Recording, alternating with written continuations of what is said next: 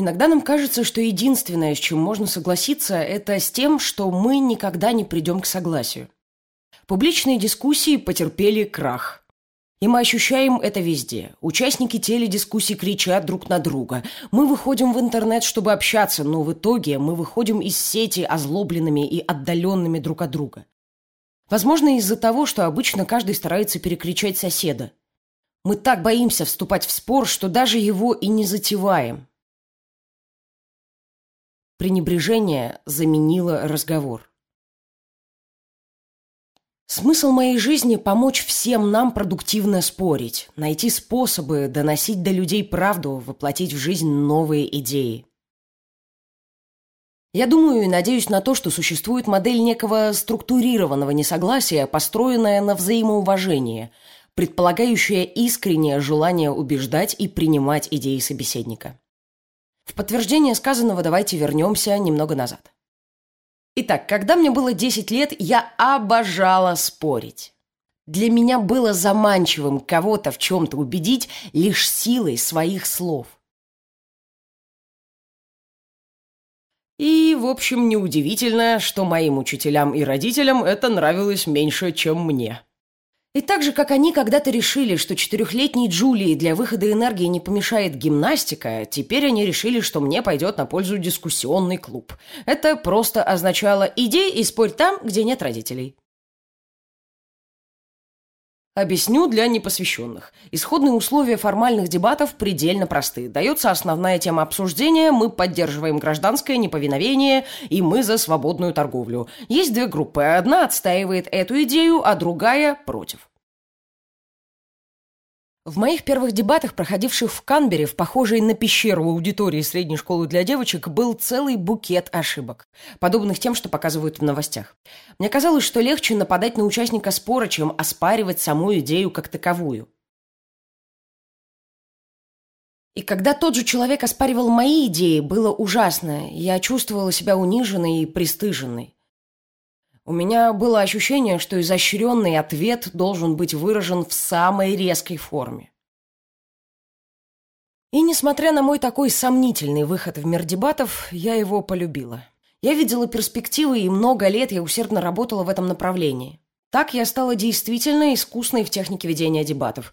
И я пошла дальше, выиграв три раза чемпионат мира по дебатам среди школ. Вы только сейчас начинаете понимать, как это круто. Но только когда я начала обучать участников дебатов, мастеров своего дела, до меня наконец-то дошло.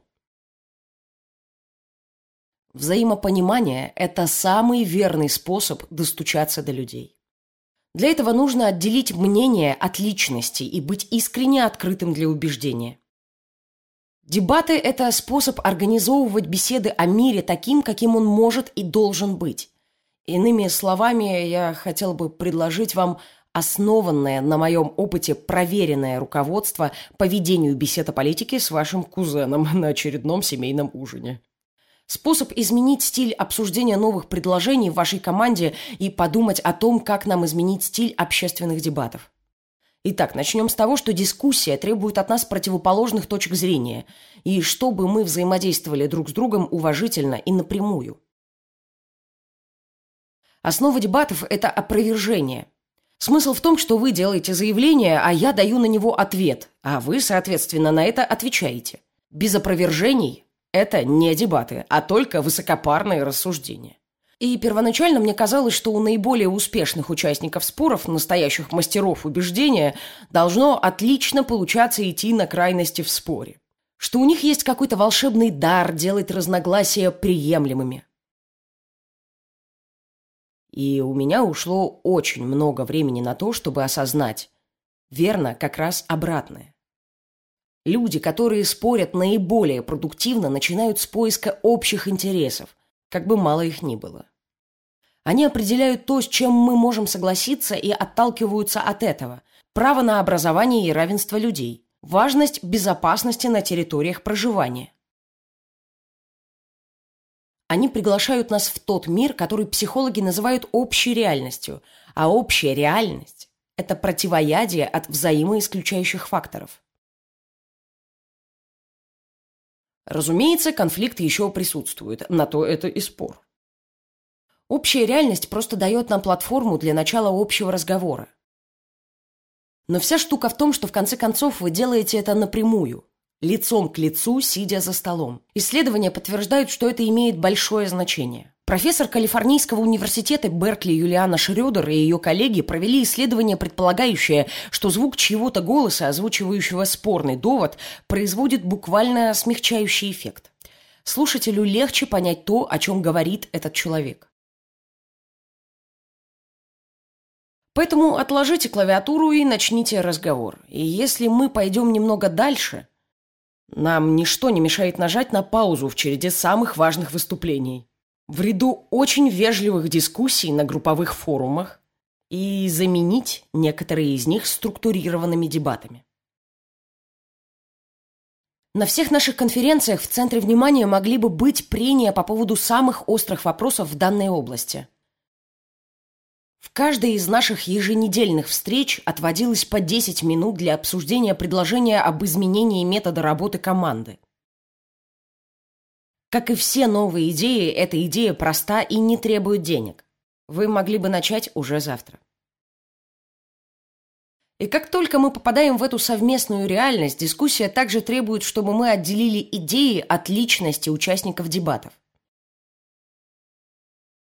В формальных дебатах любая тема не тема, если она лишена остроты. Мы должны увеличить возрастной ценз для голосования, запретить азартные игры. Но спорящие не становятся на чью-либо сторону. Поэтому бессмысленно делать то, что делала десятилетняя Джулия, а именно подвергать нападкам человека, выдвигающее доказательства, неуместно, поскольку это не его выбор. Единственная ваша выигрышная стратегия – заинтересовать собеседника наилучшей, наиболее ясной и наименее личной версией вашей идеи. Возможно, предположение о том, что такой подход можно применить за пределами аудитории средней школы, звучит как нечто невозможное и наивное. Мы тратим столько времени, отвергая идеи как демократы или как республиканцы – мы отклоняем предложения, потому что они исходят от руководства или потому что они из той местности, где думают не так, как мы. Но такое возможно.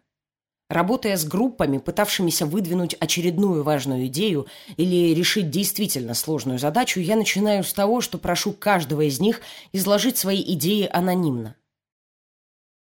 Примеру, два года назад я сотрудничала с многими правительственными агентствами с целью выработки новых методов решения проблемы длительной безработицы, которая является одной из поистине ужасных, длящихся годами широко изученных проблем социальной политики. Именно так, как я говорила, мы начали с того, что отовсюду собрали идеи возможных ее решений. Мы собрали их вместе, и каждая из них была оформлена по одному лекалу. Лишенные индивидуальных черт на этой стадии они выглядели одинаково. Потом, конечно, мы их обсудили, отобрали лучшие, доработали и придали им законченную форму. И в завершении всего этого мы представили более 20 новых идей ответственным членам Кабинета министров. Но в более половины случаев авторами идей были люди, которым нелегко было быть услышанными каким-нибудь политическим советником.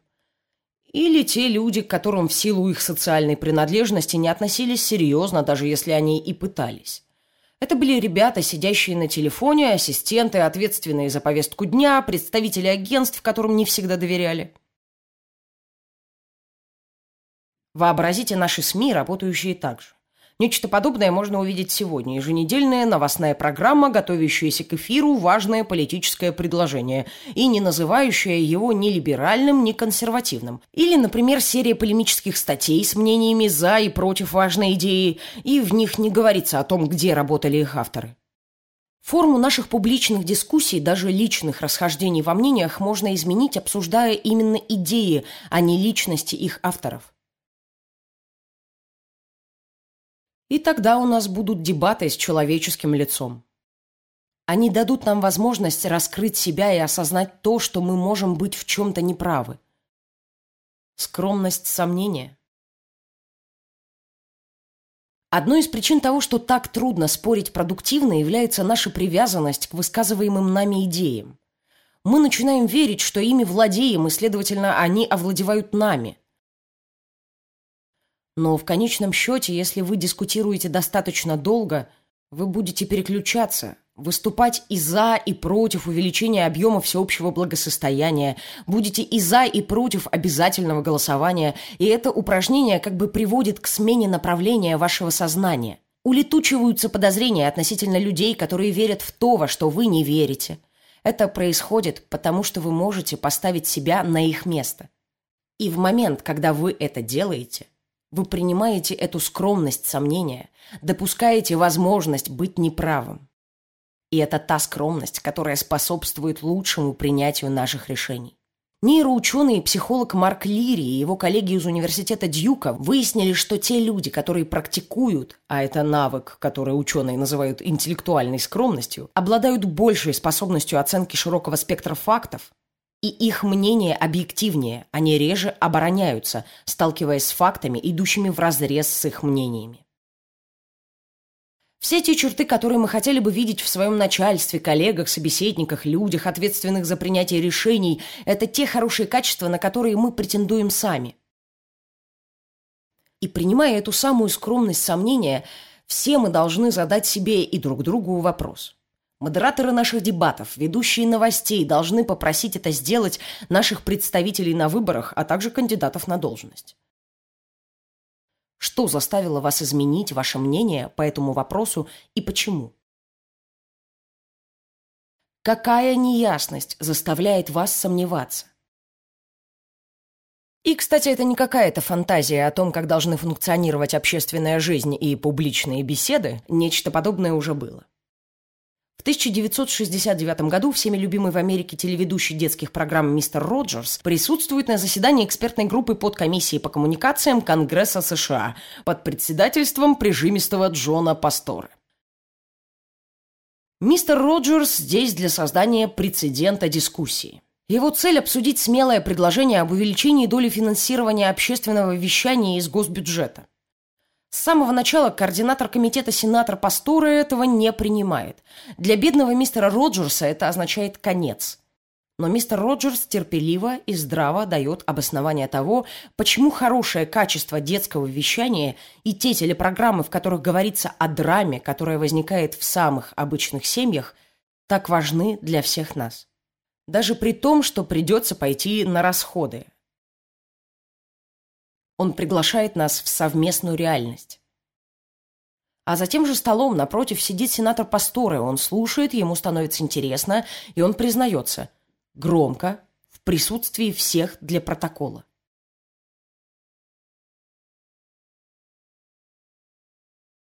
Сенатор Пасторе говорит мистеру Роджерсу, «Меня обычно считают довольно жестким человеком, и это первый раз за два дня, когда у меня пробежали мурашки по коже». И затем это выглядит так, как будто вы сейчас заработали 20 миллионов долларов. Нам необходимо больше таких людей, как мистер Роджерс. Людей с профессиональными навыками убеждения и ведения дискуссий. Но по другую сторону, за тем же столом, нам нужно больше видеть таких людей, как сенатор Пасторы. И магия дебатов – это именно то, что позволяет и дает вам возможность быть и мистером Роджерсом, и сенатором Пасторы одновременно – когда я работаю с теми группами, о которых я говорила ранее, в самом начале я прошу их приготовить себя к возможности ошибки, объяснить мне и друг другу, что могло бы изменить их мнение. Я говорю о подходе к дебатам, а не об упражнении. Как только вы начинаете думать о том, что может изменить ваше мнение, вы начинаете удивляться, почему вы были так уверены в самом начале. Практика ведения дискуссий может дать нам много полезного в плане продуктивного спора. И мы должны это внедрить на своей работе, на конференциях и заседаниях городского совета, и эти принципы могут изменить то, как мы говорим друг с другом. Чтобы дать нам возможность прекратить говорить и начать слушать. Прекратить отвергать и начать убеждать. Прекратить затыкать друг другу рот и относиться ко всему непредвзято. Большое спасибо. Спасибо за поддержку нашим зрителям на Patreon и Бусте. Перевела Далия Хусейнова, отредактировала Елена Малых, озвучила Нюра Дашевская.